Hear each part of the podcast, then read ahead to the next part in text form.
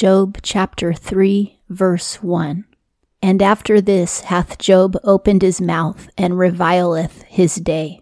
Job was going to say bad things about the day that he was born. 2. And Job answereth and saith, Notice Job is the first one to speak after seven days of silence with him and his friends, where they all mourned the loss of Job's children. Now it's appropriate to speak because the seven days of mourning have passed. And it was polite of his friends to let him speak first. So, so far, his friends haven't done or said anything wrong. 3. Let the day perish in which I am born, and the night that hath said, A man child hath been conceived. For that day let it be darkness, let not God require it from above, nor let light shine upon it.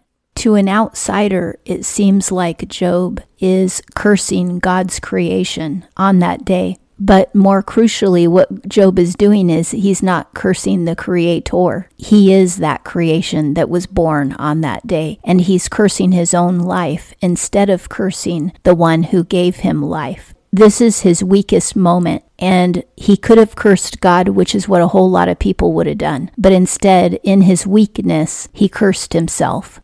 And this could have been a way of resisting cursing God. The pagans did celebrate their birthdays, but I don't know of any evidence that the Israelites did.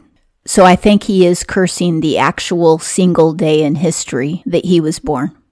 5. Let darkness and death shade redeem it. Let a cloud tabernacle upon it. To tabernacle is to rest or cover over something. And that's why a tent is actually a tabernacle, because it's a covering. But he is saying, let that day be covered by a cloud of darkness.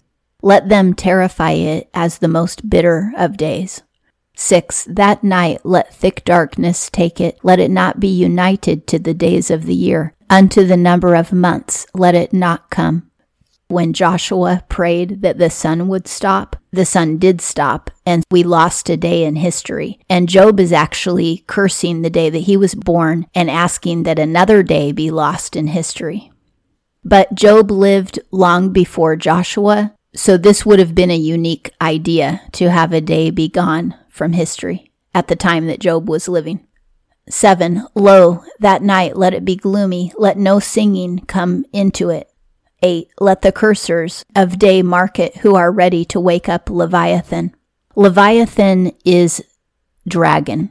We'll see this later in the book of Job when he actually describes Leviathan dragons did exist in ancient times. And my personal opinion is that what scientists today claim are dinosaurs, a lot of those creatures were in ancient times called dragons. And it's the exact same creatures. But scientists today don't want to believe in dragons, so they call them dinosaurs. 9. Let the stars of its twilight be dark. Let it wait for night, and there is none. And let it not look on the eyelids of the dawn he's saying, let not only the daylight hours of the day that I was born, but also the nighttime hours of the day that I was born be completely dark. And that's neat how he says the eyelids of dawn. And that does well describe what it looks like when the sun is rising on the horizon. It does look like somebody is opening their eyes. So that's a neat perspective. 10. Because it hath not shut the doors of the womb that was mine, and hide misery from mine eyes. He's saying he wishes that he had been stillborn.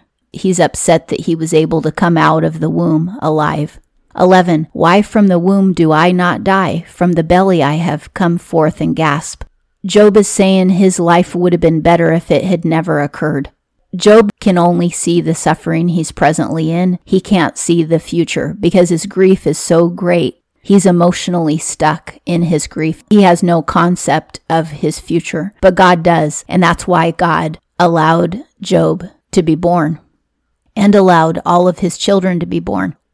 12. Wherefore have knees been before me, and what are breasts that I suck? He's talking about when he was a baby, because the mother would give birth in a squatting position and the baby would come down between her knees toward the earth. They were really smart in ancient days. They realized that the most logical way to give birth is in a squatting position so that you have gravity working in your favor. So in ancient times, the baby would come down in between the woman's legs and land on a pillow or in the hands of the midwife. And he's talking about the breasts that he sucked when he was a baby, his mother's breasts. 13. For now I have lain down and am quiet. I have slept. Then there is rest to me. He's saying, I wish I had never been born, but what I want now is to die which would be the opposite of God's will because God created Job and God wanted Job born. He is in intense grief, and in all of this grief, he never cursed the Lord. He never said it's God's fault. I hate God. God has no right. He never put any blame or demands on God. We're allowed to have grief. We're allowed to recognize that we don't like our life and that we don't like the situation that we're in and we wish we weren't in it. But when we sin is when we curse God, when we blame Him and take honor away from Him, which is what Job never does. 14. With kings and counselors of earth, these building wastes for themselves. 15. Or with princes, they have gold, they are filling their houses with silver. 16. Or as a hidden abortion, I am not. As infants, they have not seen light. When he says hidden abortion, he means a stillborn child that dies inside the womb. He's saying that he wants to go and rest with those who are already dead, including kings, princes, and even people who died in the womb. 17. There the wicked have ceased troubling, and there rest do the wearied in power. 18. Together prisoners have been at ease, they have not heard the voice of an exactor. When you die, you don't have to build anymore if you're a king. You're at peace, even if you lived as a prince. But if you lived as a prisoner, you're no longer in prison. And if you lived as a servant, you're now free from serving your master. If you're weary, you now have rest. 19. Small and great are there the same, and a servant is free from his Lord. 20. Why giveth he to the miserable light and the life to the bitter soul? 21 who are waiting for death, and it is not, and they seek it above hid treasures. Job is saying that he wishes everybody who wanted to die could die. He is in so much pain that he longs to die, and he also hopes that anyone else who suffers as he does will be able to die. This is very morbid. And this is where grief can take a person sometimes. It can make you wish that you were dead. Job's grief was colossal, it was unimaginable. Elijah also asked the Lord to take his life when he was running from Jezebel. He was so weary of the world and so afraid of the terrors of having a queen out to get him. He just didn't want to run anymore. He wanted to be done. And that's where Job is. He wants to be done. He doesn't want to hurt anymore. He was expressing normal feelings for the situation that he was in. But God still has his own will, and God doesn't want us to die prematurely.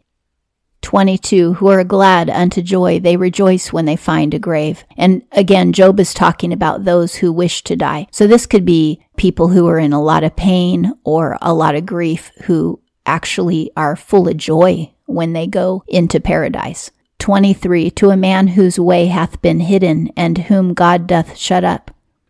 24 For before my food my sighing cometh, and poured out as waters are my roarings. Job is saying, Why does a man who God has punished, why is that man allowed to live? Because the punishment is greater than he can withstand. And he says, I sigh before I eat, and I have tears streaming down my face as I wail and cry. 25 For a fear I feared, and it meeteth me, and what I was afraid of doth come to me. He had so much from the Lord, so much blessing, that he was afraid to lose it, and now he has lost it. 26. I was not safe, nor was I quiet, nor was I at rest, and trouble cometh. He says he wasn't safe in the grave yet, and all this trouble came to him. He wishes that he had died before all of this tragedy took place. That concludes Job chapter 3. In the next chapters, we'll hear what his friends have to say, and eventually God will speak and we'll hear what God has to say.